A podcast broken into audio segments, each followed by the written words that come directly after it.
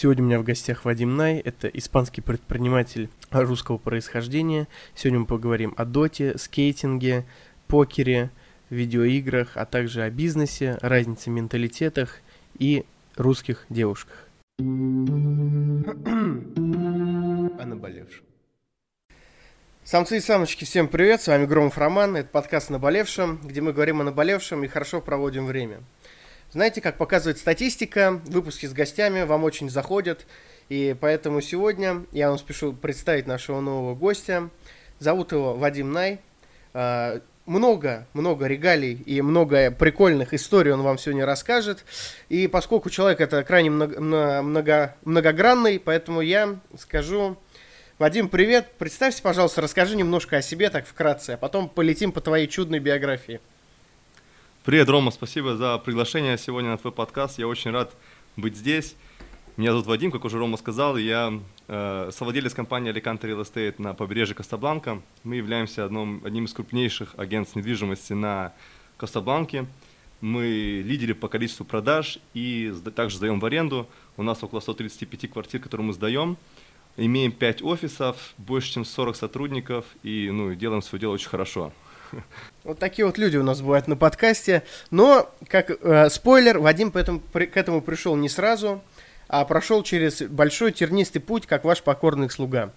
Давай, Вадим, поговорим о тебе сначала, о твоей биографии, расскажешь нам интересные новости. Знаете, когда Вадим подписался на меня в Инстаграме, я сначала думал, что это какой-то иностранец, какой-то жесткий бизнесмен, который то ли просто случайно подписался, то ли курсы мне какие-то будет толкать. Я вообще не ожидал, что это перерастет в подкаст какой-то. Это на самом деле очень прикольная история.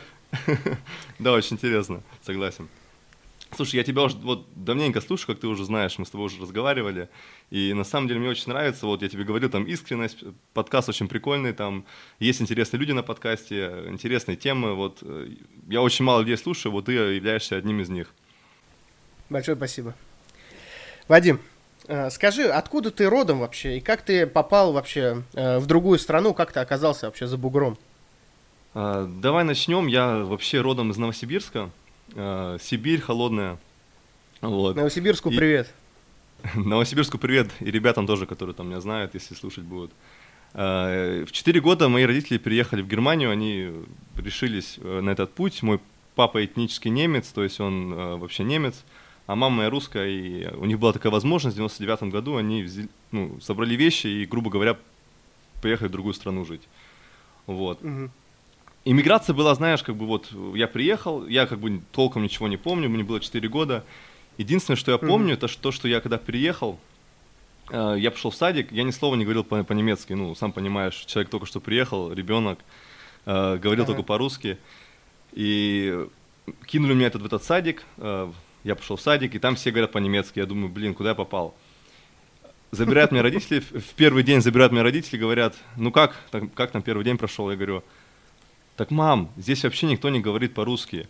Она говорит, ну да, мы теперь в другой стране. Я говорю, ну и ладно, научу я их, я их всех говорить по-русски. И вот на следующий день они меня забирают, и там немецкие ребятишки прыгают и говорят скакалка, скакалка, там русские словечки, знаешь, там выскакивают. Вот, то есть такая вот история вот началось-то немного вот тогда еще, когда вот, вот это вот а, ну, когда я что-то хотел делать, там, знаешь, там, что-то творить, вот, это уже вот в садике уже первые, первые дела пошли. Скажи, вот э, в детстве, да, столкнул, столкнулся ли ты э, с различием менталитета? То есть ты, наверное, за 4 года не так укрепился, как русский, то есть какой-то, э, ну вот что-то врожденное, значит, было такое, что вот конкретно отличалось от немецких детей? Слушай, вот э, на самом деле, э, да, э, вот про менталитет очень важно, знаешь, мы, я вот приехал туда и начал ходить в школу там, и я очень заметил очень большое различие между вот русским и вот немецким ребенком, ну вот, это угу. именно холодность.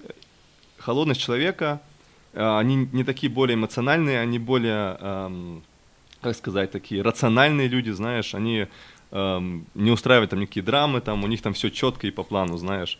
Вот, вот, угу. вот они вот именно такие люди, именно холодные. Вот, это я прям Ругаются очень заметил. по четвергам, влюбляются по понедельникам, наверное, да? Да, вот, вот, вот типа того, знаешь, наш, наш вот русский человек, они вот больше любят свободу, ну, про это мы еще поговорим чуть попозже, и э, вот немцы именно вот все очень четко по правилам, все, все прям вот, вот вот есть правила, вот мы прям четко им следуем. Вот поэтому как бы русскому человеку в Германии жить как бы, ну, можно столкнуться с такими вот, ну, недопониманиями, скажем так, что, то, что у нас вот больше свободы, знаешь, вот э, там менее, меньше свободы, тотальный контроль, скажем так. Угу. То есть в детском возрасте ты это уже ощущал, да? Ну, ощущал, да, все прям четко приходят в школу, знаешь, там, э, знаешь, родители у меня такие, а родители других немецких э, детей, там, они, например, другие, да. Эм, поэтому я это уже ощущал, что я вижу, как бы, как другие дети там ходят в школу, как они относятся к школе, там, да. Вот, и я как бы, у меня дома воспитание было одно, самое интересное. А угу. в школе воспитание совсем другое у меня. То есть у меня, я прихожу домой, там вот типично вот русская семья у нас, да, вот э, все тради... Тради... ну, вся традиционка там и так далее. А вот в школу иду, там совсем другое воспитание, совсем все по-другому, и я это как бы замечал, и, ну, была большая разница на самом деле. Вот. И еще тогда, когда мы переехали, было, было очень сложно иммигрироваться, именно интегрироваться в страну. Почему? Потому что было очень мало иностранцев, скажем так. У меня, например, ну, грубо говоря, да, там 2003-2004 год, да, было очень мало иностранцев. То есть в нашем классе, грубо говоря, было вот из 30 человек было э, двое иностранцев. То есть, например, там я русский, да, и еще один, например, поляк. Люди, которые мигрируются сейчас, на сегодняшний день, у них, например, полкласса уже иностранцев. То есть им намного легче интегрироваться и мигрировать в страну, чем было нам тогда. Сейчас тоже взрослым людям там всякие курсы, там онлайн-курсы там и так далее, все, очень много всяких, всякой помощи от государства, скажем так, да. А раньше такого не было, то есть ты намного сложнее было эмигрировать в другую страну. Вот сейчас намного больше возможностей. Слушай, а вот такой вопрос про садик и школу сразу. Как вообще еда вот в иностранных школах меня интересует, как человек, который любит поесть? Слушай, интересный вопрос. Эм, знаешь, вот э, я брал всегда с собой э, яблоко, и меня называли в школе мальчик яблоко. А, да, а люди там, которые, ну, немецкие ребятишки, да, они там брали с собой бутерброды, там еда постоянно картошка, э, шпинат, то есть э, очень много брокколи, э, мясо, там сосиски, знаешь, вот такое вот. Э, такая очень, очень сложная еда, скажем так. И э, капуста там, знаешь, разная такая, ну, вот такая вот основная еда. Но я вот типично вот любил там блинчики поесть, знаешь, там, э, любил там борщ по, дома поесть, пельмени там и так далее. Вот это у нас дома все было. А потом ходил в школу и там ел там э, сосиски немецкие, например, там, или картошку Слушай, с шпинатом. а там вы как в американских фильмах пакеты с собой брали или там типа тоже столовая есть? Слушай, да, вот вначале э, пакет с собой брали, и потом, когда уже учились ну, более долгое время, там, до четырех и так далее, там уже была столовая и, и кафетерия, где вот были вот эта вот капуста, картошка и, и сосиски. Рубрика «Тупые киношные вопросы» от Громова Романа. А был ли Давай. желтый автобус, как в Америке? Или, или вы сами ходили в школу? Как ты добирался? Э, сами ходили в школу, я жил очень близко к школе, но у нас э, были автобусы, то есть не было желтых автобусов, все просто самые простые автобусы, мы садились в них и потом добирались до школы. Но у меня очень близко была школа, поэтому я, у меня не было проблем. Это стильная перебивка. Перебивочка. Так, если вам интересно, дорогие самцы и самочки, э, Вадим может пояснить вам не только за бизнес или там за недвижимость, Вадим может пояснить и за кикфлип, и за Олли, кто знает, тот в теме. Скажи, Вадим, я вот прочитал в твоей биографии, что ты был скейтером, Расскажи немножко вот про это, как вот ты был в шаге от Тони Хоука, как все закончилось, и как ты вообще к этому пришел? Слушай, да, э, очень интересная история. Вот, знаешь, у меня вот такая вот, у меня такая вот личность, что я, если чем, чем-нибудь занимаюсь, да, или там э, что-то делаю, я хочу быть всегда лучшим в деле, ну, то, что я делаю. Вот, я, мне было 12 лет, я просил у родителей, э, ну, подарок, и, и думал, блин, что бы просить, да, такое, вот, не хотелось там никаких там, ни велика, там, знаешь, ничего такого, ну, слишком все стандартно. Вот, я просил скейт. Родители сказали, ну, давай подарим тебе скейт. Вот, в 12 лет я начал кататься на скейте, там, выходил на улицу, начал там тренироваться, смотрел там ролики на YouTube, как там делать э, какие-то трюки, да. И вот, я начал очень, очень сильно углубляться в этом спорте, и у меня началось получаться, там, за, ну, грубо говоря, очень короткое время я начал очень хорошо кататься на скейте и уже начал выезжать там какие-то турниры, да, там до, до 16 лет. А, потом это все развивалось то, что я ездил там в Берлин, в Гамбург, там в разные города э, на турниры, выигрывал города. У меня был спонсор там, знаешь, который э, меня спонсировал. У меня там были крутые ролики, там они, по-моему, все еще есть на YouTube. Вот, как, как я там э, прыгал и так далее. Что мне именно остановило? Это именно травмы, знаешь. Я вот настолько все хотел сделать лучше всех, что я скакал, прыгал и ломал руки, ломал ноги, э, там, выворачивал себе руки и так далее. И в итоге, как бы, мне было 17 лет, и я думаю, блин, нужно остановиться. И в итоге я бросил этот спорт, хотя я был довольно-таки успешен э, в скейтбординге. А какой это год был, когда ты начал? Вот, слушай, это было 2000, сейчас подумаю, 2009, 2009 где-то это было. Круто, круто, конечно. Спонсор в таком возрасте, это, конечно, крутяк. Ну да, и там, знаешь, там типа скейт раз в месяц дарили, там дарили какую-то майку с логотипом, э, что там еще. Ну вот такие вот вещи. Ну для пацана, знаешь, там 12, 13, 14 лет это было прям очень круто. Так вот. То есть кикфлип умеешь делать, значит, да? Кейкфлип все еще умею делать. Если я сейчас встану на доску, обязательно бы показал тебе какой-нибудь трюк, если бы я был в России или ты был здесь, обязательно бы покатались. Все, замазали. История, история для жанра. У меня тоже был скейтборд. Вот, я тоже катался, но, честно говоря, я так, кроме Олли, ничего не осилил, честно говоря. В моё... Когда я был, э, вот катался на скейтборде, не было ничего, кроме Тони Хок про скейтер. Типа, у нас не было вообще даже соревнований никаких. Только вот рампы появляться начали совсем недавно. Поэтому до нас-то дольше как-то все доходило. Кроме какой-то, ну, поп-культуры. Я знал, кто такой Тони Хок очень давно уже. Слушай, да, вот по поводу э, рампов и так далее в России, я же как бы ездил каждый год с семьей к бабушке там в Россию, я как бы как раз в это время mm-hmm. и катался на скейте профессионально.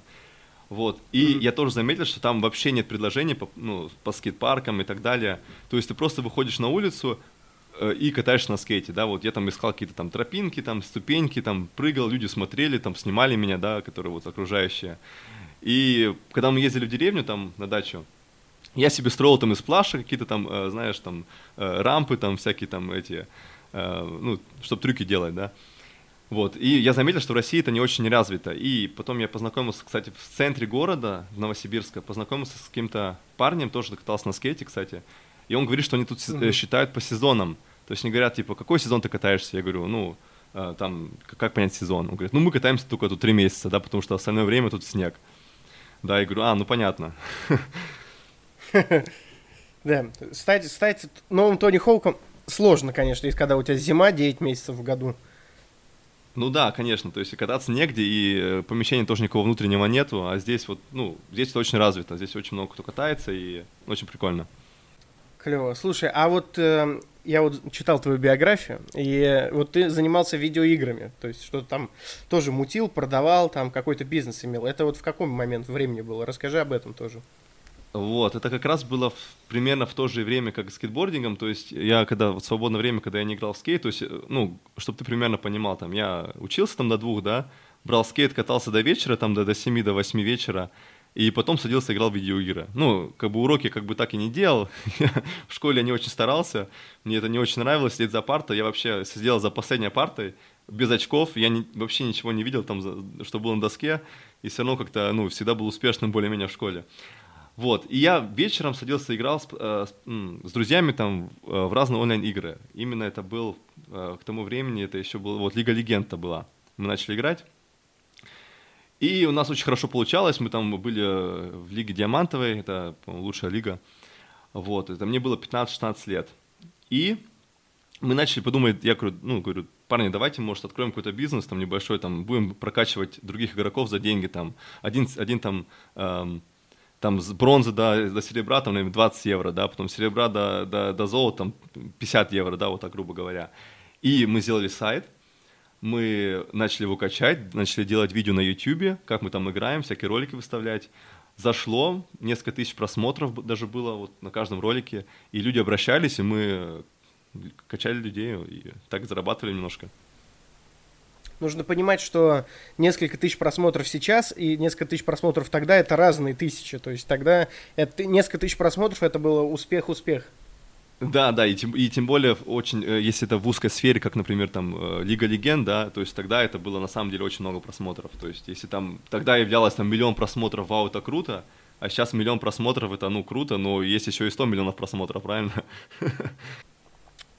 Скажи вот, эм, в школе ты еще занимался, то есть, как мы видим, как мы видим, к бизнесу ты шел с самого детства, то есть ты довольно предприимчивый. Я тоже, знаешь, считаю, что э, вот эта бизнес-жила, она как-то с детства закладывается. Ты с детства что-то ходишь, мутишь, и в итоге это все в какой-то концепт вырисовывается. Неважно, это недвижимость, подкастинг или там какой-то оптовый бизнес. Это все с детства. Вот э, до образования вот э, занимался ли ты чем-то еще?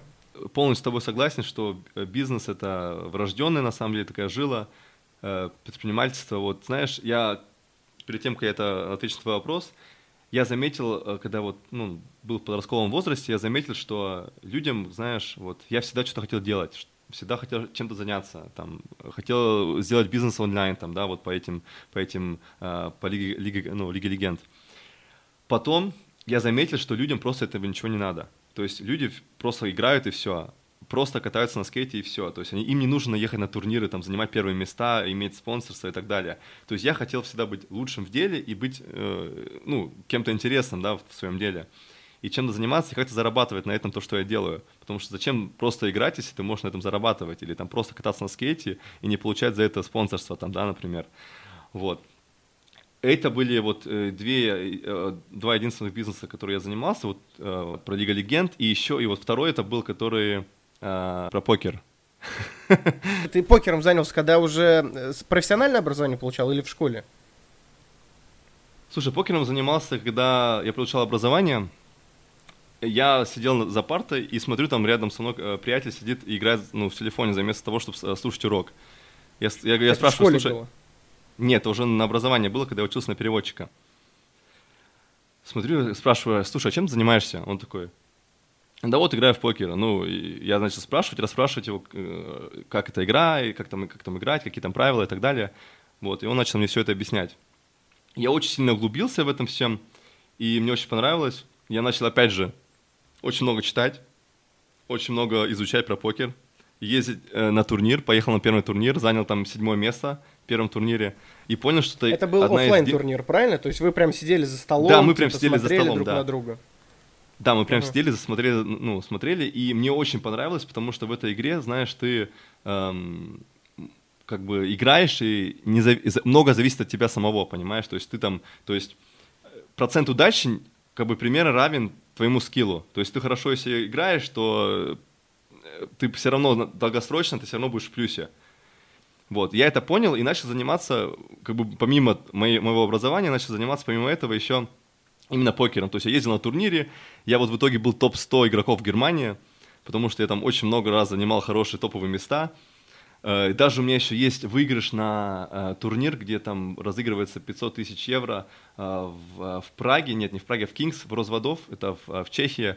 Я выиграл, там занял шестое место, мне дали этот тикет, чтобы я могу бесплатно поехать на этот турнир. Вот, у меня он все еще лежит, когда-нибудь поеду обязательно. Вот. И как бы ходил и играл в покер с друзьями там в подвале, ну, и немного подзарабатывал себе на жизнь там, ну, там, ну, немного, ну, какие-то Слушай, деньги подожди, были. это же был, я правильно понимаю, что техасский холдом? Это где у тебя две карты, да? Или Да, это техасский холдом, где-то- много. Да, это где техасский холдинг, где у тебя две карты, тебе раздают две карты, и потом ты должен э, составить, типа, из этих пяти карт на, на доске самую лучшую, самую лучшую раздачу. Вот там, там две Слушай, пары, но пара. ты считаешь, что это не игра на удачу, а прям на скиллы? Потому что я... Ну, вот объясни тем, кто не понимает. Потому что э, складывается такое впечатление, что у тебя вот есть две карты, и ты с ними же никаких операций не можешь провести. То есть есть человек, который выдает вот эту э, партию, и ты с этими двумя картами даже ничего сделать не можешь. То ты или пасуешь, или там повышаешь. То есть это игра чувств, эмоций и удачи, как по мне. Как вот там скиллы вырабатываются? Можешь объяснить? Ну, смотри, если, если говорить так, то, конечно, ты прав, зависит, да, какие две карты ты получаешь, с, каки- с какими двумя составляющими карты ты начинаешь игру, но очень много зависит от твоих игроков, то есть чаще всего в этой игре ты не думаешь, что у тебя, ты думаешь, что у твоего соперника. То есть ты можешь часто блефовать, ты можешь его прочитать, ты можешь, ну, какие-то там есть сигналы определенные, и, соответственно, ты можешь делать ставки, и он может скидывать руки, ну, раздачу, да, например, блефовать там и так далее. Вот. Если посмотреть глобально, вот сколько турниров я играл, я больше, чем половину был в деньгах. То есть, э, как бы места, которые оплачиваемые, да. Вот недавно я с друзьями ходил на турнир, вот недавно прям, вот буквально две недели назад. Это э, вот в субботу это было. Я занял первое место из 140 игроков. Потом я в следующий раз через неделю еще раз ходил в субботу. и занял из 220 игроков 10 место. Ну, у меня уже довольно большой опыт, как бы я играю уже 10 лет почти, ну, не 10 лет, почти 8 лет почти играю, и, ну, не увлекаюсь, хожу на, там, ну, на турниры, там, знаешь, там по 30 евро, по 40 евро, там, и больше, ну, не вкладываю. Вот. А какой самый большой выигрыш твой был? А, ну, больше, чем 2000 евро точно. Ну, это круто, слушай. Это стильная перебивка. Перебивочка. Самцы и самочки, вы должны понимать, что человек старается, как бы, и немножко даже, я вам по секрету скажу, переживает. Поэтому обязательно поддерживаем это активностью. Лайки, репосты и вся вот эта блогерские истории. Не забывайте про это. Значит, ты довольно неплохо себя чувствовал в Германии, как я понял. А, как ты стал испанским грузчиком. Вот это всем интересно, я полагаю, потому что Вадим был самым настоящим работягой, грузчиком, и не где-то там, типа не э, живя там с мамой или там не живя рядом, а живя в другой стране. Как ты решился вообще переехать, э, бросить свою страну, в которой прожил, где тебе плюс-минус уже комфортно за этот возраст стало, что ты там прожил, и как ты вообще стал грузчиком в итоге? Вот это расскажи, пожалуйста. Я такой сел после учебы, думаю, чем я буду заниматься? Вот, я думаю, блин, поеду я в Испанию, как раз там у родителей там небольшая дача есть, поживу, поживу, я, поживу там пока на даче и посмотрю, что буду делать. Вот, собрал чемоданчик, собрал чемоданчик небольшой, взял там небольшие сбережения, полторы тысячи евро, э, и поехал в Испанию. Думал, чем буду заниматься? Ну, думаю, как всегда, пойду там э, в барчик схожу, познакомлюсь с, кем, с кем-нибудь, знаешь, э, пообщаюсь там, посмотрю там, чё, что почем, как там, кто там где. Вот, пошел в барчик, вообще не знаю никого. Пошел в бар и, ну, сижу, смотрю, там, кто, кто там находится, да. И познакомился там с одним, э, с парнем, с Артуром, вот, если что, привет ему. Э, и начали просто дико тусить. То есть мы пошли, просто, просто был август месяц, мы август, сентябрь просто жё, дико протусили. Вот у меня вот все мои сбережения, вот как ты, ну, представляешь, там полторы тысячи евро, их просто не было. У меня оставалось там 10 евро, да, из этих, ну, из сбережений моих я сразу думаю, блин, нужно идти работать. А в Испании без налогового номера, то есть без НИА, э, как бы там налоговый номер есть иностранца, без него нельзя устроиться легально на работу. А следующий прием на этот налоговый номер, он был через месяц. То есть я такой с 10 евроми думаю, блин, что делать? И я звоню там одному э, работодателю, где я практику делал во время учебы, ну, в агентстве недвижимости, там делал недельку практику, проходил спрашиваю, можно как-то подработать, там что поделать? Он говорит, да нет, вот, вот у меня магазин есть, там э, грузчиком есть место нелегалу. Там 20 евро в день, 10 часов работа. Я такой, ну что делать, пойду работать, потому что я считаю, что ну, не, не бывает работы, которая как бы ниже тебя. То есть, если у тебя нет денег, если ты хочешь заработать, ты идешь дел и работаешь, да, без разницы, это грузчик, уборщица там, да, и так далее. Вот я считаю, что нет работы ниже тебя. Поэтому я думаю, ладно, я пошел, начал работать, начал таскать, начал там эти коробки перебирать. И вот это был вот самый вот мой, ну, как бы низкий уровень моей жизни, как бы вообще, ну, я угу. украл там печеньки и начал их, начал их есть, потому что не было, не было еды. Вот. Какие, какие а... мысли в тот момент тебя посещали? Что ты думал? Типа, ну, типа, пиздец, все, жизнь кончилась? Или, типа, может быть, ты думал, что, кажется, надо в Германию вернуться, типа, к родителям? Или ты думал, что вот сейчас я погружу коробки и взорву? Вот что тебя посещало в тот момент? Была ли депрессия какая-то? Слушай, э, была как бы небольшая такая депрессия, потому что я как бы уехал, у меня были сбережения, я мог спокойно найти работу. Вот, ну, легкомысленность моя как бы привела меня к тому, ну, где я был. Ну, вот самый жесткий урок моей жизни это был, скажем так. Я подумал, что все, сейчас э, не знаю, что делать, родителям звонить не хочу, я как бы не, не люблю, знаешь, звонить там родителям, просить там, привезти мне денег. Как бы я, я не такой человек, знаешь, я как бы лучше сам заработаю, чем позвонить и, и попросить, хотя мог бы Но возможность была. Возможность была, да, позвонить там, спросить, переведите мне, ну, как бы там 500 евро, например, да, или там 100, да, чтобы хотя бы на первое время. Но я не стал звонить, я очень себя ужасно чувствовал, по своей же вине там сидел, и я думал, что все, если вот сейчас я не, не, выберусь, не выберусь никак отсюда, я, может быть, даже уеду отсюда или там, ну не знаю, я не знал, что делать на самом деле. А как, как э, отличалось вот в твоих глазах, как уже немца, получается, ты сколько в Германии прожил, чем отличалась Германия и Испания, на твой взгляд, вот по э, жизни, по менталитету, по вайпсу, может быть? Да, вот интересный вопрос. Вот э, Германия и Испания кардинально отличаются по менталитету. То есть испанский менталитет, он больше похож на, э, на наш русский, наш менталитет. А немецкий, он, как я уже объяснял, совсем другой. Вот. Поэтому я себя намного комфортнее чувствовал именно в Испании. Поэтому я и переехал, потому что я не хотел иметь этот вот суперконтроль, который в Германии. Ты просто ячейка в этой системе.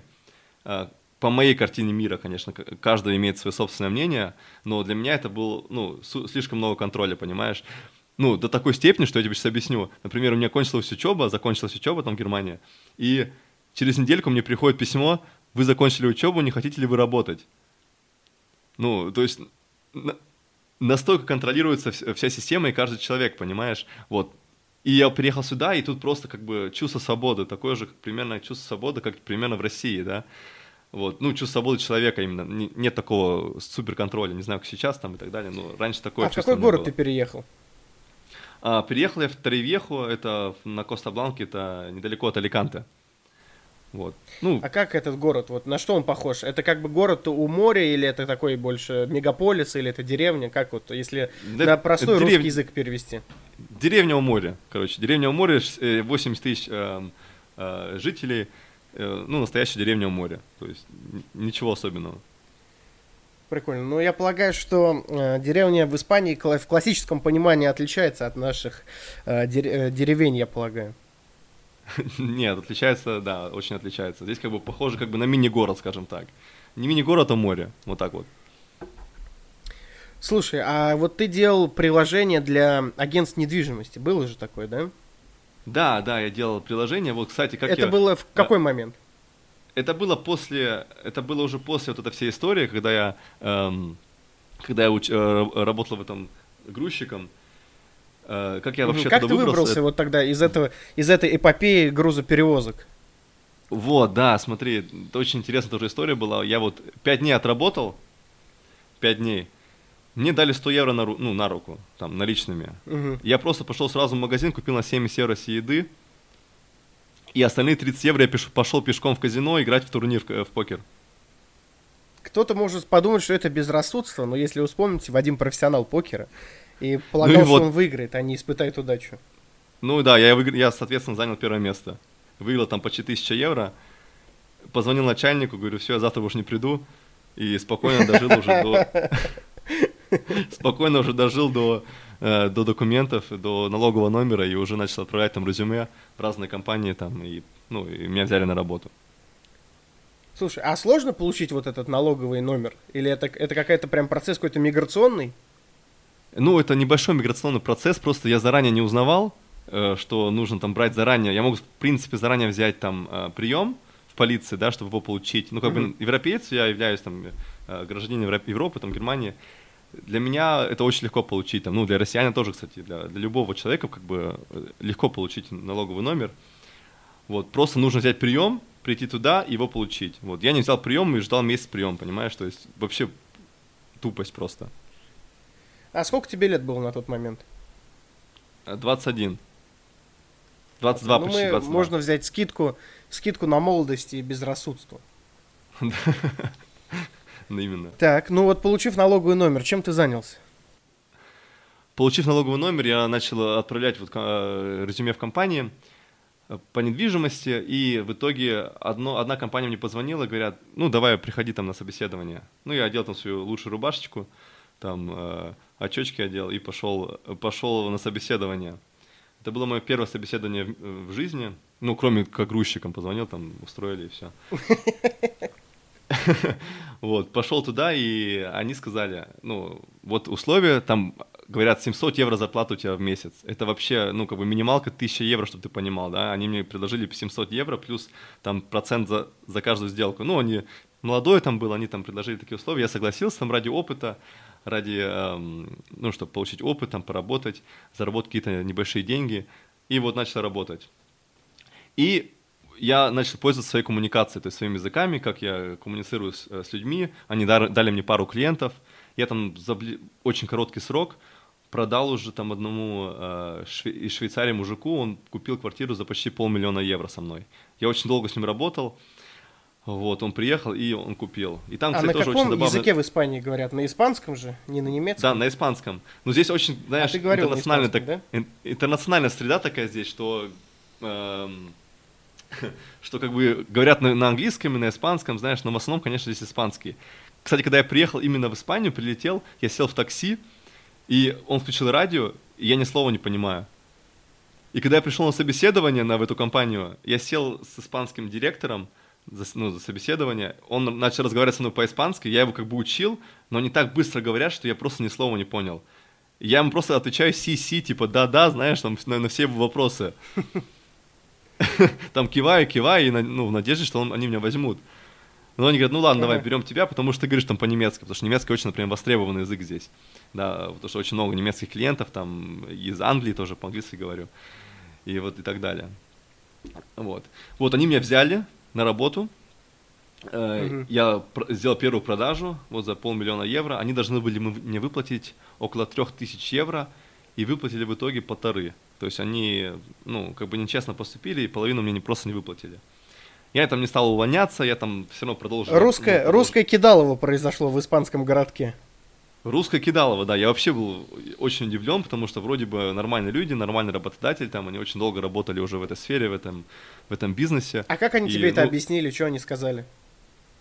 Слушай, они сказали, э, зашли клиенты, и там работал его сын э, директора, и сын типа сказал, ну вот он Мгм. по-немецки типа говорит, ну вот Вадим.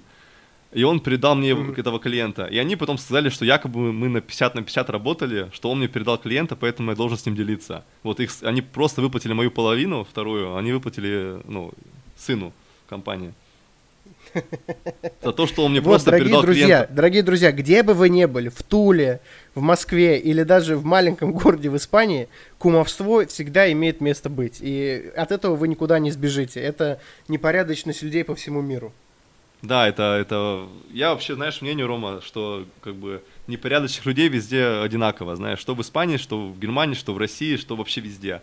Вот. И, ну, как Мгм. бы я считал, я как бы неприятно было, что они так поступили на самом деле. И, ну, я остался там работать и позвал туда на работу э, знакомого, с кем я познакомился, там его Стас зовут.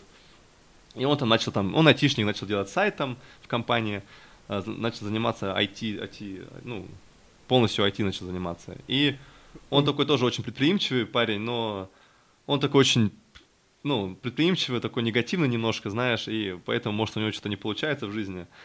Но все равно, вот мы начали делать там портал, там, он сказал, давай мы сделаем здесь портал по недвижимости, типа ЦИАНа. Ну, знаешь, там, в России очень сильно развит IT. Он начал мне объяснять, смотри, в России очень дико развит IT, и эм, здесь, в Испании, на самом деле, если ты посмотришь на рекламу, это похоже на, не знаю, даже не на, даже не на 90 из России. То есть там прям вообще полный ужас здесь с рекламой, полный ужас IT, то есть сайты похожи как, как будто не написаны, знаешь, там на HTML, там прям очень-очень очень ужасно. Вот, и он это все увидел, увидел этот портал местный и сказал, все, Вадим, мы делаем портал по недвижимости, э, агентство будет платить подписку, ты мне нужен, чтобы пояснить мне этот бизнес, как это все работает, и мы сделаем его вместе. Я говорю, ну, Стас, давай сделаем, вот я, мы там кое-какие фишки придумали, он там очень хорошую фишку придумал тоже в этого портала, там фишка по активности, там, э, если, например, кто-то больше пользуется этим порталом, он более, ну, быстрее поднимается в рейтинге, э, и, соответственно, получает больше кликов, больше рекламы на, этом, ну, на этой платформе. Вот такая была фишка, и они его сделали, моя задача была его продать. Так я являл, ну, более-менее хорошо продавал в компании, я как бы начал продавать, ездить по агентствам, помимо моей работы, продавать этот про- про- продукт, портал. То есть я говорил в агентстве, я поехал с клиентами, а сам я поехал и продавал этот портал. Мгм. Но они, знаешь, Предприимчивость, она не покидала тебя никогда. не покидал. Я, знаешь, я подумал, они меня кинули, ну, как бы нечестно поступили. Ладно, я им буду говорить, что я еду с клиентами, знаешь, и поехал, продавал портал. Вот, за- заезжал решил сравнять счет с ними, значит, да? Ну да, сравнять счет, да, конечно. Пошел и начал как бы продавать этот портал. У меня очень хорошо получалось, я его продал, наверное, 60 раз по подписке 300 евро тогда. Вот, то есть нормальная сумма получилась. И мы все вкладывали в рекламу, вкладывали в развитие проекта, но в какой-то момент просто э, начались какие-то ссоры между программистом и Стасом. какие-то ссоры между мной и Стасом, и в итоге проект просто загнулся. Вот. А команда Я... большая была у вас? А, три человека, небольшая. Угу. Да, то есть программист Стас и э, распространял, то есть продавал его я. Вот, он, мы были на выставках, там люди очень, очень нравилось портал, ну, всем, всем очень нравился портал, и все регистрировались, все там им начали пользоваться, там очень успешно было, и в итоге вот э, все поссорились, и в итоге он загнулся и мы больше ним занимался, занимались. И я опять, опять же остался без ничего, то есть все разъехались, Стас уехал обратно в Россию, э, программист тоже уехал обратно в Россию, мы его вызывали специально, платили ему там билет и так далее. Вот, и я опять остался без ничего. То есть там у меня было 500 евро, может, на счету, э, из, из всех денег мы их поделили, там я налоги заплатил, осталось 500 евро. Вот. И, соответственно, я заранее еще уволился с работы. Как бы, э, когда все это дело пошло, я уволился с работы. Потому что, ну, я же ага предприниматель, я там соучредитель. Да, бизнесмен, соучредитель IT-компании, там, э, мы уже планировали там, типа, Конечно, мы уже планировали там его развивать по всей Европе и так далее. Вот, то есть там были огромные планы там и, и, и привлекать инвестиции, и были инвесторы тоже заинтересованы там. Ну, очень, очень было, очень хорошо развивалось. Вот. В итоге остался опять с 500 евро. Э, вообще, ну, можно без ничего, на 500 евро поживешь там 3-4 недели максимум, да, если вот, и, и датам и так далее. Вот, и я начал заниматься э, с одним подписчиком, который там, э, который купил у нас подписку э, в этом портале. Я ему начал делать там переводы, да, на сайте, то есть я там э, говорю, давай тебе там переводы буду делать, там заниматься немного там э, перевод на немецкий, там на английский, там и так далее. Ты стал работать по специальности практически. Ну, практически, скажем так, да. Вот. И он мне платил там небольшую сумму в месяц, договорились. Он, кстати, был немец, ну, он немец есть, был немец, он немец есть. Uh, у него было вот маленькое агентство, там было двое сотрудников, там прям маленький офис такой был. И я там приходил, э, частично приходил туда к нему в офис и uh, как бы давал ему советы, потому что я как бы из-за портала его продавал как бы эм, всем агентствам, то есть я общался со всеми агентствами на рынке, то есть я знал примерно, где рынок, кто чем занимается, как э, работает какое агентство и так далее. То есть я немного давал ему советы, там, что как можно сделать, там, и он как бы слушал меня, он такой, уже ему 50, 59 ему уже сейчас, было ему тогда 55, 54 ему было, 54. Вот, и, вот, и я ему делал переводы, и в какой-то момент я, мы с ним сели, Говорю, слушай, ты занимаешься вообще арендой недвижимости? Он говорит, да нет, у меня тут вот пять объектов, клиентам сдаем их, э, и все. А в компании, которая до этого работала, у них очень классная была система, система по аренде, и я немного там, когда сидел, немного ее изучал всегда, как бы, потому что она уникальная в, это, в, в, нашем, в, нашей, в нашей среде здесь, она уникальная. И я начал немного изучать и запомнил, как там, ну, как, что там, как чем пользоваться там и так далее. И я ему предложил, говорю, слушай, давай мы сделаем вместе бизнес аренды, я хочу там определенный процент, я этот весь бизнес настрою, будем заниматься, и вот мне процент да, от этого бизнеса, от так, аренды. И он, он согласился? Он согласился, он говорит, ну давай, типа, попробуем, все равно 5 объектов, терять нечего, ну, парень там займется там и так далее. Вот, я изменил все контракты, поменял, я настроил всю систему, Э, я начал ходить и искать объекты, чтобы их э, взять и сдавать, потому что здесь очень большой, ну, здесь огромный рынок просто объектов, объектов, которые э, люди сдают. И именно в том городке, где мы были, там было 200 объектов вообще в целом, которые сдают. То есть, представляешь, рядом городок, там их 2000, а там, где мы были, было 200, там еще меньше деревень, чем там, ну, где, где мы, называется Ламата. Вот, я, ну, я начал ходить там, каптарить объекты, то есть брать в аренду. И у меня довольно хорошо получалось, потому что я общался с людьми там на испанском, очень хорошо их убеждал, э, продавал себя, продавал наш, нашу, нашу компанию. Было тогда еще очень сложно набрать а, оборот. Ну, сам понимаешь, там пять э, маленькое агентство, там два сотрудника, там как я их могу убедить, что, что мы очень круто работаем. Ну, Ой, сложно было. Я начал там типа что-то придумывать, там такое, такая-то, ну там столько-то процентов годовых будет, да, вот примерно посчитал, там типа взял риск на себя, что там такая-то выплата будет. И мы соответствовали выплатам, то есть первый месяц мы сделали оборот, эм, оборот 30 тысяч евро, первый месяц, да. Неплохо. То есть, ну, там было, набрали там 15 объектов я набрал, эм, и оборот был первый 30 тысяч. Я смотрю, думаю, блин, круто. И у меня там определенный, там, ну, конечно же, определенный процент это собственникам, хозяевам, и какой-то процент наш, как бы, доход. Вот, я начал дальше бегать, начались рекомендации, начались там э, э, всякие, ну, люди начали сами приходить уже, давайте, возьмите наш объект. И бизнес очень хорошо начал развиваться. И помимо этого я начал тоже продавать объекты, то есть именно заниматься продажей и арендой. То есть мы устроили сотрудника на аренду, и я начал еще помимо этого продавать. Ну, у меня очень успешно получалось продавать, я там, не знаю, продавал, наверное, 3-4 объекта каждый месяц. Вот, значит, ну, набирал обороты. Соответственно, у нас потом первый год набралось 50 объектов, второй уже было 80, третий там около 110, вот, но это уже очень много объектов. Вот сейчас у нас почти 140 объектов в аренду. Открыли еще 4 офиса. Один главный как офис... ты стал соучредителем, соответственно, уже вот всей да, компании? Да, кон- конечно, я как бы накопил денег и купил процент компании. Вот, мы с ним договорились, я там, он мне дал купить, и ну, я помогал в развитии, уже стал директором компании, то есть я начал уже устраивать людей, там, заниматься э, именно генеральным директором и э, в том числе развивать бизнес по продажам. Э, настраивал рекламу там, делал партнерские программы там за границей, там с немецкими компаниями там в Германии, с английскими в Англии, там запартнерился с теми, с теми, то есть, ну, начал развивать бизнес. Ну и вот, соответственно, сейчас мы продаем почти, ну, продаем почти один объект в день, ну, скажем, там, 4-5 э, в среднем неделю. Клево. А вы арендой так и занимаетесь, да?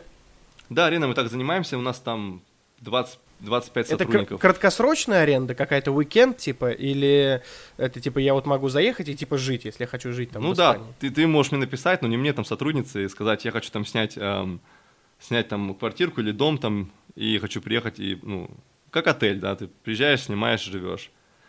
Вот.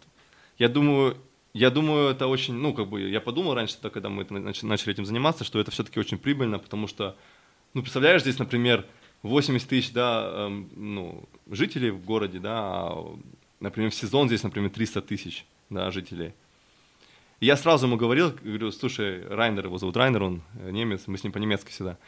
Говорю, слушай, я хочу, у меня план стать крупнейшим, крупнейшей компанией по сдаче в аренду, чтобы если они хотели снять, снять квартиру здесь в Ламате, что они именно должны у нас снять. Ну, так и получилось в итоге. Все, кто снимает в Ламате, они снимают именно у нас. Клево. То есть, чтобы у них не было выбора не к вам прийти, да? Вы как ну, да, у нас... практически. Конечно, у нас, у нас конкуренции практически нет. У нас в Ламате три офиса, у нас своя прачечная, то есть у нас там стоит 8 стиральных машинок, ну, машин, 8 стиральных машин, у нас вообще нет конкурентов. То есть у нас, то есть здесь ни одного агентства нет, которое есть своя прачечная, понимаешь, за офисом. То есть у нас офис заходишь, и сзади прачечная 120 квадратов, то есть или 130 там. Да, и люди чисто вот там сидят, стоят, гладят и стирают. Какие функции ты сейчас выполняешь? Операционный ты управляющий какой-то или директор, что ты делаешь? Или ты, может быть, латте пьешь просто там в офисе? Ну и латы тоже пью и, и управляющим. То есть я занимаюсь чисто управлением бизнеса, и являюсь директором, принимаю там с Райнером вместе какие-то важные решения с партнером, э, развиваем бизнес, э, смотрим, куда вложить, какие рекламные кампании включать, э, улучшаем дело с сотрудниками. Я веду еще курсы э, сотрудниками, то есть по как продавать там, как правильно общаться с людьми, как, э, ну, как коммуницировать с людьми, там, да, как правильно это все делать. Вот. И ну, соответственно, обучаю всех. И, может, тоже я им помогаю, они, соответственно, тоже успешно, может, продают. Надеюсь, что моя, моя помощь им помогает. Делаешь людей богатыми и хорошими продажниками. Пытаюсь это сделать, да. Но это не, не всегда получается, потому что в бизнесе, знаешь, самое, самое сложное это именно вот сотрудники. Хорошие сотрудники это прям большая редкость на самом деле. Думаю, это не только здесь так, я думаю, это везде. Потому что найти хороших Слушай, вот смотри, Говоря о бизнесе, да, э, вот раскры... раскрывая его тему, мы с тобой э, много до этого тоже разговаривали, делились там своими успехами, и ты вот э, рассказывал, что и вот в видеоиграх, и в приложении у тебя были партнеры, и я тоже сталкивался с таким. Э, у меня были вот бизнесы, и в них были партнеры, и я вот, знаешь, такое ощущение ловил на таком, э, на такой мысли, что я вот хардворкаю постоянно, что-то делаю, да, а как будто бы люди вокруг меня не дорабатывают, то есть имея такую же, например, долю, то есть будучи партнерами, да, не наемными работниками. И вот скажи, вот ты вот э, судя из сегодняшнего подкаста, тоже много раз э, попадал на партнеров. И вот как ты вообще сейчас относишься к партнерству в бизнесе? Насколько это сложно? И нет ли такого ощущения, что ты всегда больше делаешь? А, да, интересный вопрос э, по поводу партнерства. А, вести бизнес с партнером, который является немцем, мне кажется, намного легче, потому что он очень четкий, он э, с ним, он очень холодный, Э, он очень рациональный, то есть мы с, с ним очень легко договориться. И очень сложно найти хорошего партнера, с кем можно открыть э, успешный бизнес. Э, нельзя быть жадным, потому что если ты жадный и не умеешь делиться, твой бизнес не будет успешным. Если ты не вкалываешь 24 на 7, твой бизнес не будет успешным. Я работал в воскресенье, я работал в субботу, я работал 24 на 7 всегда. Я все еще работаю и в субботу, и в воскресенье. То есть я всегда на связи, я всегда помогаю, я всегда решаю какие-то проблемы и вопросы. Вот. То есть партнерство это очень сложный момент э, в бизнесе, ну, найти хорошего партнера. Одному тоже очень сложно, ну, одному почти, ну, почти невозможно. Тебе нужен, ну, нужны какие-то вторые мозги, потому что две головы лучше, чем одна. И дружба, знаешь, и партнерство это почти, ну, в моих глазах это очень сложно. То есть ты не можешь с кем-то дружить и потом открыть бизнес, как бы в моей картине мира я с э, моим бизнес-партнером познакомился именно по работе. То есть мы с ним потом только подружились, понимаешь? То есть у нас с ним немного другие отношения. А, вот. А так ты полностью прав, это очень сложно, и нужно очень тщательно выбирать своих партнеров и то есть, так далее. То есть в баню вы не ходите со своим партнером сейчас? В баню мы не ходим, но бывает жарим мясо, например, тогда можем погрилить там и так далее. Но в баню, в баню мы не ходим, нет. Кстати, у вас бани там есть в Испании вообще такие русские, дровяные, там, чтобы с парком, с, с вениками, все дела? Слушай, на удивление, кстати, есть. Тут э, есть один такой, типа, клуб там на улице. Я смотрю, там, типа, uh-huh. две бочки стоят, думаю, что это такое, подхожу, там баня. Слушай, на улице, знаешь, на улице 37 сегодня, и, люди, бывают, ходят в баню, ну, знаешь, нравится в баню ходить. Ну, на самом деле прикольно, почему нет? Слушай, вот смотри, если бы... Э, вот такой вопрос, да, смотри, вот ты много чего попробовал, да, и вот не сдался, в итоге сейчас какую-то нишу довольно приятную занимаешь и хорошо себя чувствуешь. А, я вот тоже, знаешь, как я уже говорил, много чего перепробовал. И мне кажется, а, секрет вот какого-то успеха в том, что успешные люди не боятся ошибаться. Я вот много слышал историй про каких-то талантливых даже людей, но которые пере, ну, ничего не достигли в жизни. То есть человек хорошо рисует, но ничего не продает там. Или человек там умеет э, разговаривать, но не монетизирует это. И я вот спрашивал, говорю, друг, почему ты не занимаешься бизнесом, например? И зачастую я слышу такую историю, что это или да что открывать, уже и так все открыто, или, э, знаешь, я, а, ну, типа, очкую прогореть, типа, я переживаю, что я вложу деньги и э, прогорю в итоге и останусь с долгами. И вот мне кажется, что э, успешный человек это тот, кто не боится ошибаться и перебирать. Вот, потому что если мы берем вот классического работягу, возможно, шахтер какой-нибудь, да, он же работает больше тебя руками и больше меня, но зарабатывает он меньше, потому что единица труда, она в этом, ну, в современном мире не так цена, как э, риск брать на себя ответственность. Ведь у тебя есть команда, есть люди, которым надо зарплату платить. И беря вот эти риски на себя, ты э, и становишься как бы благосостоятельным, нежели ты просто там киркой машешь вот, и на самом деле круто то, что ты вот пробовал вот столько всего, и прикол еще в том, что вот чем мы похожи, это разные по типу вообще, виды заработка, виды деятельности, и это, конечно, очень круто. Это стильная перебивка. Перебивочка. Раскрывая тему не страха, да, вот что ты можешь такого порекомендовать, чтобы люди становились более предприимчивыми, более успешными, если это, если вот он что-то делает, но переживает, например, что бы ты мог посоветовать? Слушай, ну давай вот э, я как бы от себя могу дать советы, которые полностью без воды, там, знаешь, эти вот все бизнес-коучи там что-то там говорят, там какую-то воду несут, там, типа, нужно там это сделать, там то, знаешь. Вот я бывает слушаю вот эту, думаю, что за чушь вообще. Вот я вам могу дать совет вот э, без воды, без ничего. А вот четко. Давай. Ты находишься там какой-нибудь, не знаю, в маленьком городке, ты должен смотреть э, трезво и реальными глазами на рынок там, где ты находишься. Да? То есть ты не можешь открыть там люксовый бренд вещей, например, в маленьком городе, да, потому что ну, рынок это не позволяет. Правильно? Вот, соответственно, ты смотришь, что работает у тебя в городе, кто чем зарабатывает. Соответственно, тебе не нужно копировать, э, ой, не нужно изобретать заново велосипед, понимаешь? То есть ты просто смотришь, копируешь и делаешь то же самое, просто чуть получше. И все. То, что, то что, что я сделал? Я просто взял систему, которая работает в аренде, улучшил ее и просто скопировал бизнес-модель. То есть, ну, конечно, это очень все, э, грубо говоря, да, но на самом деле так и было. Просто смотреть то, что работает, и делать то, что работает. Я считаю, это вот самый лучший совет, который можно сделать. Просто смотрите на окружающее, э, окружающее смотрите, кто чем занимается в вашем городе, э, ловите моменты, идеи летают в воздухе, да, не, боя, не бояться делать, потому что это очень важно, и принимать риски, потому что никакой предприниматель, никакой бизнесмен, нет ни одного, кто не принимает риски. То есть даже если, например, мы едем, открываем новый офис, мы принимаем новые риски, то есть мы вкладываем деньги, мы вкладываем средства, и может ничего не получится, понимаешь, но, соответственно, получаем результат, и риск окупился, да. Но самое главное в этом э, всего этого, по моему мнению, это именно мышление. То есть, если мышление у тебя не позволяет то, что ты будешь предпринимателем, то есть, если ты пессимист и говно человек, и думаешь негативно, и что у тебя ничего не получится, у тебя ничего не получится. Это очень просто. То есть, даже если ты переезжаешь, например, например там, в Москву, там, в Питер, за границу там, и так далее, ты всегда берешь самого себя собой. То есть такой, как, какой ты есть. Понимаешь, то есть если ты берешь себя негативного, пессимиста, скорее всего, у тебя ничего не получится, и ты э, будешь там же, где ты и был до этого. Вот. Поэтому я могу всем сказать, типа, под, ну, поработать над собой, эм, будьте более позитивны, э, вид, надо видеть возможность в кризис, да, и, конечно, там, если ты работаешь э, и вкалываешь там на, на, за 20 тысяч рублей, тебе сложновато ну, быть, быть позитивным. Но все равно, тем не менее, это, тем не менее, ну, как бы нужно видеть возможности и попытаться как-то выбираться и э, мыслить немного по-другому.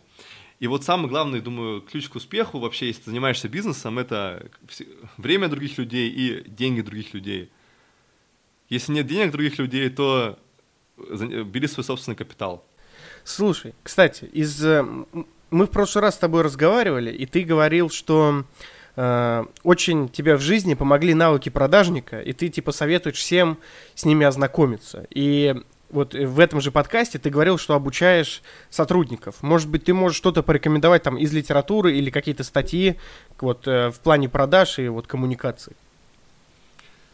Да, смотри, вот э, в плане человека, да, я думаю, что вот три главные составляющие, которые делают тебя успешным, это коммуникация, продажа и э, эмпатия.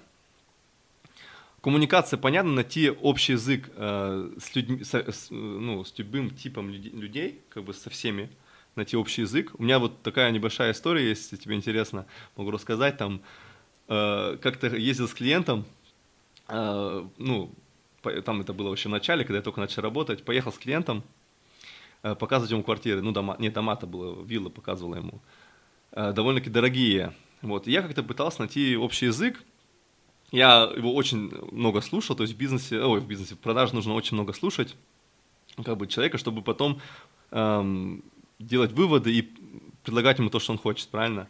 Вот, и он мне много рассказывал о себе, и он мне постоянно рассказывал про свою собаку. Вот у него там собака. Я слушаю постоянно про эту собаку и говорю, слушай, так у меня такая же собака, как у тебя. Прям э, такая же. Так, такой же ты его триггернул его. Да, я триггернул, и он на меня смотрит, говорит, что, серьезно, там, круто. И он, э, мы с ним как бы с этого момента как-то сконнектились, знаешь, то есть, типа, эм, нашли общий язык, я ему начал, стал симпатичен, там, ну, у нас появились какие-то там разговоры, там я на, начал там что-то говорить, как мы классно там гуляем с этой собакой, где там примерно парки, где мы гуляем, да, вот, и так далее. Хотя у меня никакой собаки не было. Сразу говорю, не было у меня никакой собаки. Вот. И, соответственно, он потом со мной купил. Он со мной купил. И теперь самый интересный, интересный момент, что спустя трех лет э, он мне опять написал, сказал, Вадим, я опять хочу купить квартиру, а я вообще про него забыл уже почти, там сколько уже переобщался с людьми. Он приехал, мы с ним поехали смотреть квартиры, и он мне говорит, Вадим, как там твоя собака-то поживает? А, ему, а я смотрю, а я смотрю, слушай, какая собака? Он, мне, он на меня такой смотрит, ну твоя же собака, у тебя же такая же собака у меня. Я такой смотрю на него очень таким, знаешь, взглядом, как бы, с недопониманием, скажем так. И потом вспомнил, что я ему как бы, ну, рассказал про эту собаку и сказал, а, да, точно, вчера вот гуляли там и так далее, вот, и вспомнил. Он говорит, ну, он так посмотрел, типа, странновато. Ну, в итоге все равно купил. Вот. Не заподозрил, да, тебя ни в чем? Не, не, не, может, и заподозрил, на самом деле, я не знаю. Ну, вот такая вот такой вот интересный момент, как бы, чтобы я, как бы, пытаюсь всегда найти, как бы, общий язык со всеми людьми, с кем я общаюсь. То есть, эм, э, именно коммуникабельность, да, каждому человеку, как бы, свой подход, да, все люди разные как бы это вот очень важная составляющая. И вторая это была вот прода- продажа. Вот в продаже, знаешь, есть момент, что в жизни ты сам знаешь, что есть всегда э, продажа вообще во всем. Учителя продают знания в школе, учителя продают знания в школе, эм, ты идешь на свиданку, продаешь, сам, продаешь самого себя как человека, да, в качестве там партнера, ты идешь на собеседование, продаешь себя в качестве э, работника, ты идешь там, ну, вообще везде, в любой сфере есть продажа. Даже когда ты пишешь подкаст, ты продаешь себя как э, человека, как э, личность, как ведущего. Конечно, да, то есть везде. То есть я вот рекомендую каждому как-то ознакомиться с продажей, э, почитать какую-то литературу. Что я могу э, посоветовать э, по литературе о продаже? Я очень много смотрел э, именно, с, там есть один человек, который, э, во-первых, Wolf of Wall Street, там, который этот, как его, ты знаешь фильм, где Ди Каприо снимался? Ну, Уолл Стрит, который. Да, Джордан Белфорд. Вот очень-очень, он очень крутой продажник. Ага. Вот, ознакомиться там немного с его контентом, там, э, посмотреть там, если вы в сфере недвижимости, посмотреть там э, успешных людей в вашей сфере недвижимости, э, ну, найти вообще литературу, которая вам нравится. Я вот смотрю вот людей, которые, вот Джордан Бельфорд, там, читаю его литературу, там, э, разных э, людей с э, сферы недвижимости, смотрю, что они делают. Но, знаешь, я как бы думаю все-таки, что большая часть это как бы продажник, это все-таки врожденность тоже, в том числе, как и жила бизнесмена. Потому что у меня вот, я, мне кажется, что мне досталось от отца. Вот. У меня отец вот просто безупречный продажник. Тоже небольшая вот история. Мы, отец купил там дом на колесах, э, приехал на этом дом на, э, дом на колесах, типа, ну знаешь, там типа дом, где там э, вот. Привез его домой, просто был сюрприз. И мама мне говорит, типа, зачем ты его купил? Типа, продавай его обратно, у нас, типа, ну, денег нет, типа, надо, ну, нужны, нужны деньги. Зачем ты его купил? Вот, расстроился он. Он расстроился и начал продавать этот э, дом на колесах. И говорит, Вадим, пошли со мной там э, с людьми, там приехали, там заинтересованные. Мы пошли туда, и он начал говорить, ровно неделю он был собственностью у моего папы, и начал говорить, типа, как круто мы ездили в Италию с семьей, как классно мы э, мы отдыхали на этом, на этом, на этом доме на колесах, как круто мы ездили там в Швейцарию, как круто мы ездили в Италию, в Испанию и так далее, вот тут у меня дети спали. Он при, при, преподнес какую-то историю, понимаешь, то есть он дал всему это жизнь, всему этому жизнь дал. И люди заинтересовались, прям как классно, и они представили себя, как они тоже едут в Италию, как они тоже едут там в Испанию, и сказали, все, мы покупаем. Ну, и, соответственно, он с первого прихожего, кто, ну, тот, кто первый пришел, они сразу и купили. Я так возмутился, смотрю на него, думаю, пап, ну ты, мы же не были в Италии. Он говорит, такая разница, люди счастливые. Тоже да, вот, ну, из, из, двух, из двух твоих историй мы можем пока первый урок вычеркнуть, э, э, то есть отметить то, что э, одна из важнейших из важнейших навыков продажи это говорить человеку то, что он хочет услышать. То есть, возможно, можно и сказать и пиздеть, но мы скажем так, что нужно говорить человеку то, что он хочет услышать. Тогда ему будет лестно, приятно, и он будет более предрасположен к тебе, как, про, как продавцу.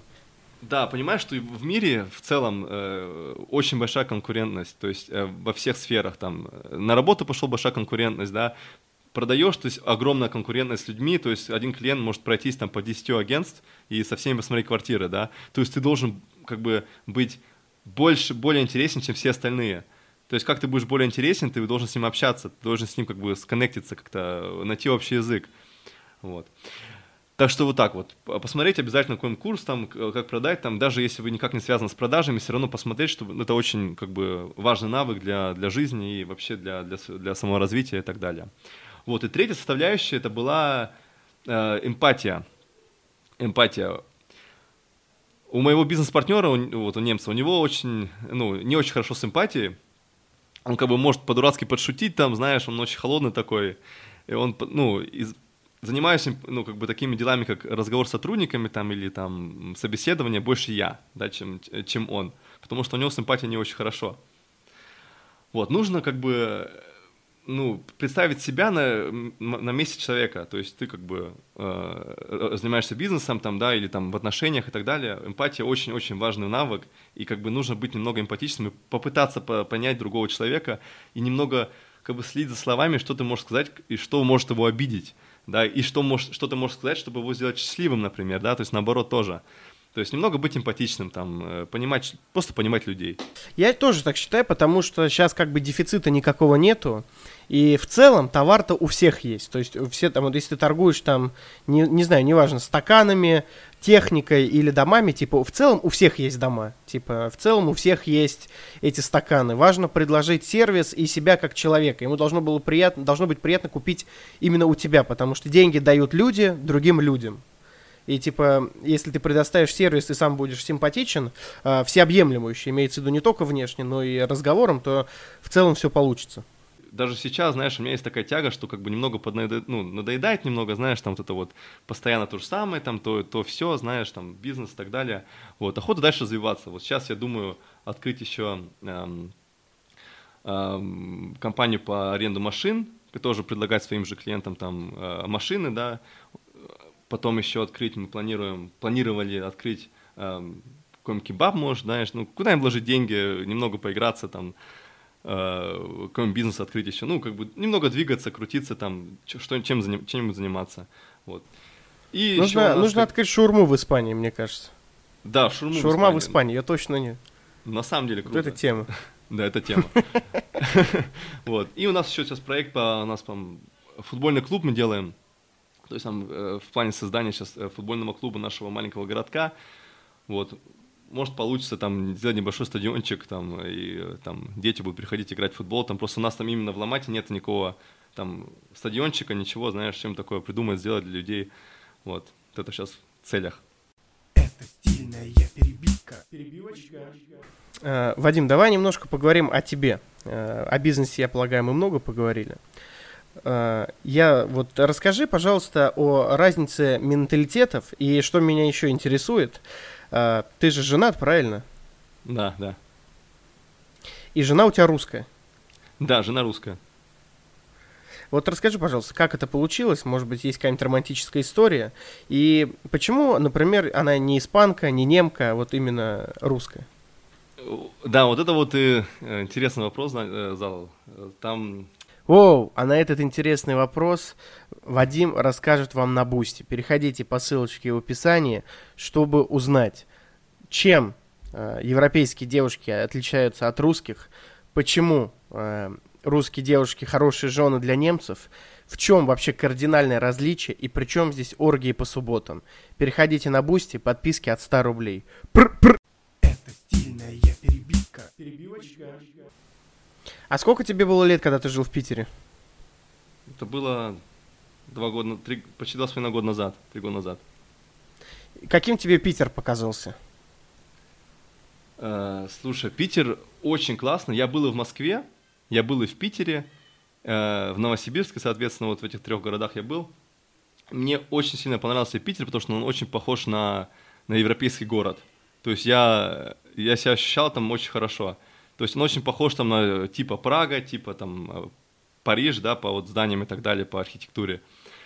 Вот, мне очень понравился Питер. Я был в Москве, как бы в Москва, ну, как бы не, не оставила большие впечатления, ну, как бы не понравилась Москва, да, но как бы я себе немного по-другому как-то там, ну, как бы слишком огромный город просто, понимаешь, как бы слишком огромный, и как бы я себя не очень чувствовал там комфортно, я там был две недели, конечно, в плане сервисов и так далее, он очень крутой город, но все-таки Питер мне как-то побольше понравился, чем, чем Москва.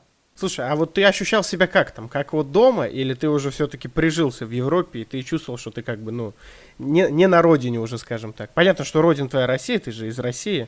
Но вот живя там, ты вот в Питере, ты как думал? Типа, ну вот, типа, прикольно, пора домой. Или наоборот, ты сидел такой, да, класс, русская земля. Ну, только Слушай, честно, вот так вот, без лицемерия. Да, да, да, я очень хороший вопрос. Я, я себя поначалу я себя чувствовал как бы комфортно.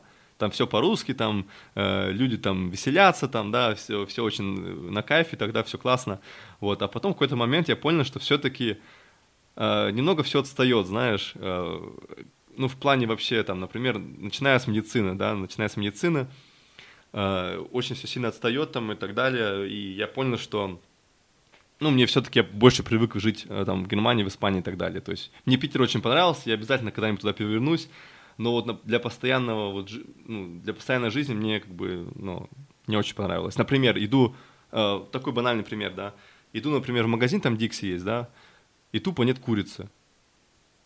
Тупо нет курицы. Нет или, курицы. Или, да, нет курицы. И смотришь на, на, на как бы дату, когда она там просроченная и так далее, она, тупо, она просто просроченная. Выхожу из Дикси, иду в магнит. В магните в морозилке лежат просто лимоны, чтобы не воняло тухлым мясом. Да, вот, вот такие вот моменты были. Ну, то есть, и, и, ну, и не было вещи, мяса. какие рассказываешь. Не было мяса, и, и всегда оно было как бы просрочено, либо смотрели все на даты, и всег... мне очень как бы некомфортно было, что всегда все смотрят на срок годности. Как бы я здесь привык, что никогда это не факт, смотрю... Это факт. Никогда не смотрю на срок годности, просто все беру покупаю, что хочу, и никогда не смотрю на, ну, на срок годности, да. Вот это вот такой вот момент был, что и магазин Дикси такой очень грязный был довольно, как бы там всегда какие-то лужи были. Эм, и в один момент я понял, знаешь, как бы я стоял на, на кассе, как бы моя корзина всегда была, ну, больше, чем другие корзины, да, вот.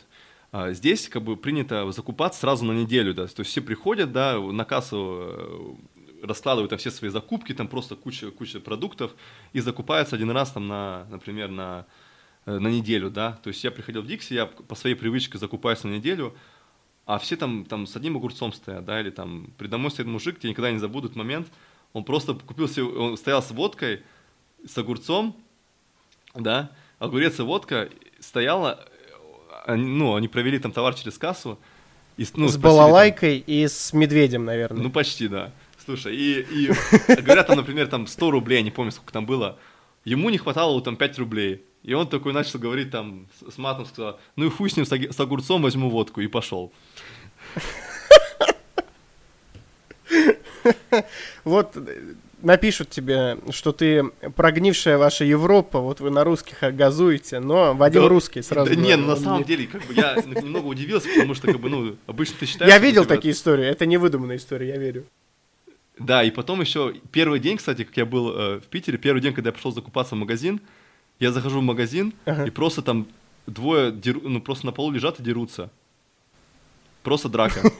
И люди просто переступают и проходят, им просто пофиг. То есть я, я, я смотрю, я просто в шоке, у нас бы уже давно вызвали бы полицию, там, да, их уже, уже бы э, успокоили бы, да, а там просто они лежат и дерутся, и все игнорируют и проходят просто мимо. Я смотрю, думаю, ну, мужики что? разобраться решили, может, какой-то важный вопрос. Не, ну, ну, ну ты понимаешь, наверное, да, я, для меня наверное это, спорили, что покупать Тесла акции или Газпром. Наверное, вот какая-то такие распри были, коммуникационные. Очень... Вопрос, ну, да. наверное, какие биржевики. Да, да ну, ну представляешь, как бы я приехал, вот только приехал, я захожу в магазин, вот такая вот картина. Очень, очень гостеприимный город, видимо. Да, ну интересно было. Слушай, ну если, если будешь в Питере, обязательно пиши, я приеду даже. Да, да, обязательно, принципе, обязательно. Я, я обязательно еще приеду, вот как это все сейчас кончится, эти проблемы там, ну, не будем сейчас о них говорить, угу. я обязательно планирую приехать в Россию опять и обязательно спишемся. Слушай, а вот э, будучи в России, это типа 7 месяцев, это нормальный срок. Пытался ли ты что-нибудь, или были ли мысли у тебя что-то замутить в России? Какой-то бизнес, возможно? Эм, я как бы занимался удаленно своим бизнесом, который, ну, там, по, по недвижимости, удаленно занимался там распределением, распределением там лидов там и так далее. Но то, что я увидел, что на самом деле в России очень развит сервис.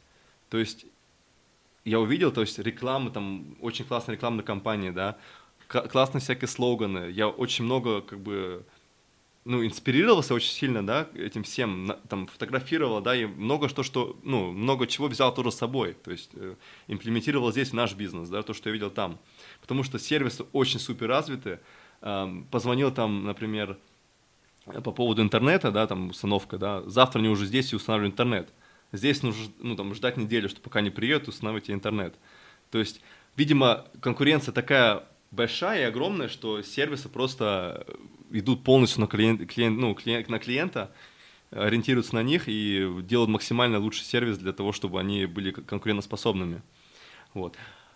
Я ничем не начал заниматься, я думал, блин, пока я тут сижу там, э, чем буду, что, что я буду делать еще? Я посмотрел там э, какие-то там, может, переводчиком где-то подработать, да, что-то, может, чем-то таким заняться. Но я не, нуждал, я не нуждался в деньгах, да, я просто думал чем-то заняться, да, ну, ну, как бы помимо того, что я делаю там удаленно. Вот, посмотрел там, эм, вакансии были, типа 20 тысяч рублей, 8 часов работы там переводчиком с английского на этот, на русский, да, вот так вот. Я думаю, блин. Добро пожаловать в Россию. Ну, Welcome to Mother Russia. Welcome to Mother Russia, да. Я думаю, блин, не, по, не пойду. Нет, спа... no, no thanks, дорогие друзья. Да, no thanks, и, и все. И знаешь, и я начал удаленно заниматься немножко переводами там, э, и у меня началась возникать мысли там, типа, может от, открыть там еще бюро переводов, там, знаешь, удаленно, потому что тоже очень э, востребовано. Вот. Ну, я уже не, не углублялся, я там просто э, пару переводов сделал, там, немножко мозги потренировал, и все, и занимался остальное время удаленно бизнесом. Слушай, ну так вот, если э, резюмировать, да, разницу менталитетов, вот как ты думаешь, смог бы ли ты, я понимаю, что история, она сослагательных наклонений не терпит, да, но давай предположим просто, да, как ты считаешь, смог бы ли ты построить вот такой хороший, успешный бизнес э, в России, например, в том же Петербурге? Я на самом деле задумывался уже о этом вопросе, я уже неоднократно это обсуждал э, с друзьями, обсуждал это неоднократно с женой, обсуждал это, вот одни говорят, что как бы нет, другие говорят, что да, но мое мнение, я думаю, что все-таки я бы построил все равно какой-то бизнес, потому что, ну, вообще люди говорят, что эм, так я, ну, вырос в Европе, у меня более, мирозрение более открытое, то есть я не должен был там э, задумываться о чем-то, о чем-либо, как бы все было, как бы все, все у нас было, да, как бы мы, мы неплохо жили, мы, мы жили средне, не богато там, да, но средненько тогда, ну, все было на самом деле. То есть я не должен был задумываться как бы о, о, о чем-то, да, то есть поэтому у меня как бы мышление как бы более развитое, да, вот такое мнение у других. Но я думаю, если я был бы, например, в России, прожил бы жизнь в России, все равно мышление, ну, никто никуда не делал, да, может, может быть, я открыл бы какой-нибудь бар, или, может быть, я открыл бы что-нибудь другое, то есть вот это вот предприимчивость, что у меня как бы есть, оно, ну, как бы никто это не забирал, то есть, э, понимаешь, то есть я, скорее всего, открыл бы что-нибудь, и непонятно было бы это успешно или нет, может быть, да, может быть, нет, но, скорее всего, я бы что-то пытался, я бы сто процентов переехал там в Москву или в Питер, вот сто процентов, я бы не жил в Новосибирске, да, вот так вот, я вот так думал, резюмировал, я бы не жил э, в, э, в Новосибирске, я приехал в Питер и в Москве, потому что тупо возможности больше, да, э, по, по открытию бизнеса и развитию самого себя, вот. Поэтому я думаю все-таки, что я бы что-нибудь открыл и может успешно, может не успешно, я не могу сказать. То есть разница, разница менталитетов бы не ударила по тебе, да, думаешь? Я думаю, что не ударил. Я думаю, я думаю, что нет. Я думаю, конечно, просто стартовые условия как бы получше, потому что я э, жил всю жизнь в Европе и потом переехал в Испанию. Вот, стартовые условия немного получше, но, знаешь, люди и в Испании есть, которые нехорошо живут, и которые, есть, есть люди, которые и в Германии ноют и плохо живут, да. То есть не то, что ты сюда приехал, и все тут счастливые и круто живут. То есть на самом деле не так особенно здесь в Испании, как бы безработица очень высокая на самом-то деле, то есть там, по-моему, до 28 лет, там, по-моему, 40% она, да. То есть, да, то есть, как бы, я, я считаю, что ты можешь везде развиваться, ты можешь везде э, что-то сделать, если ты пессимист, и там, и у тебя мышление, как бы, идет не в то, не в, ну, не в то, не в то, как бы, не в ту дорогу, да, как бы не в то, не в то направление, то ты везде будешь неудачником, понимаешь? То есть ты неудачником будешь в Германии, то есть ты неудачником будешь в Испании. У меня вот все мои в школе, которые там все вот такие все крутые были, да, там один мне парень говорил, ой, ты там такой лох, у тебя там не, нету там э, вещей, брендовых вещей, там, да, мне говорил. Знаешь, и я думаю, блин, какая разница, какие у тебя вещи вообще, да? И он сейчас, например, неудачник, да, там, работает, по-моему, там, не помню кем, но ну, не очень, да, живет там все еще почти в 30 лет у родителей, там, ну и так далее. Вот, то есть мышление как бы всегда присутствует, и нужно направлять его в правильное направление и заниматься именно самим собой. Как я уже до этого говорил, ты берешь всегда самого себя с собой, куда-либо ты не ехал. Я думаю, я как бы тоже из-за этого как бы выбирался постоянно, как бы вот, когда у меня были вот эти вот эм, я падал там, ну, как бы по жизни, да, вот там грузчиком работал и так далее, я всегда как бы не терял все равно надежду и всегда думал, блин, я справлюсь там с своей жизнью, я там налажу, там, и все будет хорошо. У меня именно такие мысли были всегда. Всегда все будет хорошо в будущем, да, все будет отлично, у меня все получится, все круто будет, да. Эм, также я иду с настроем играть в покер. Я иду с настроем играть в покер, что я выиграю. Я не иду, ну, мы, например, с другом идем играть, там, да, с, с другом, идем, идем играть в турнир, он говорит, да блин, потеряю типа там 40 евро в турнире. Я говорю, почему ты идешь с таким настроем, что ты потеряешь деньги? Ты иди с тем настроем, что наоборот ты выиграешь деньги, да, почему ты думаешь, что ты их проиграешь, да, вот, то есть именно изначально уже это вот э, расположенность, это вот мышления позитивного и э, все-таки ты можешь своим разумом, своим мышлением как бы влиять на свой окружающий мир и как бы и делать его лучше. Э, раскрывая секрет успеха, вот э, и подводя итоги нашего сегодняшнего подкаста, вот я считаю, Вадим прекрасно закончил мысль, и я хочу дополнить, что не надо бояться пробовать. То есть, ну, ошибиться ты всегда успеешь. И вот Вадим наглядный пример того, что человек и катался, и вот казалось бы, да, вот, вот вы запустили приложение, и вот все, типа, ты говоришь, ты с работы уволился, и казалось бы, вот все, как, как бы все, вот она вершина, сейчас попрет, и там дальше только Феррари, Бакарди и распутные женщины. Но нет, вот у человека все пошло по пизде, и он мог в этот момент просто начать э, спиваться, пить испанский ром какой-нибудь и дальше прожигать свою жизнь. Но, тем не менее, ты дальше занялся какими-то движениями, что привело тебя, не побоюсь этого слова, к успеху. Поэтому, если раскрывать секрет успеха, мне кажется, секрет успеха в том, просто чтобы делать и быть уверенным в себе. Все правильно, Рома. Спасибо за то, что пригласил меня сегодня. И я, я предлагаю, вот если людям понравится, что вот там через полгодика или через пару месяцев, может еще второй там, как там жизнь там какого там, что как продвигается, там пообщаться немного все-таки там, можно о других темах, там, если кому интересно будет, там, если зайдет, то почему бы и нет еще раз, да. Отлично. Хороший, хороший задел, поэтому если вам понравилось, если вам интересно, если у вас есть какие-то вопросы к Вадиму, обязательно пишите. Инстаграм Вадима я оставлю в описании. Э, посмотрите, почему он меня так напугал сначала, почему я подумал, что это какой-то инфо-цыган, который мне пишет. Вот, на его успешный Инстаграм. Вот. Э, также э, подписывайтесь на канал и пишите темы, если вам будет интересно. Мы проведем вторую часть. От себя хочу сказать, что я рад был вас слышать. Надеюсь, вы рады были слышать меня.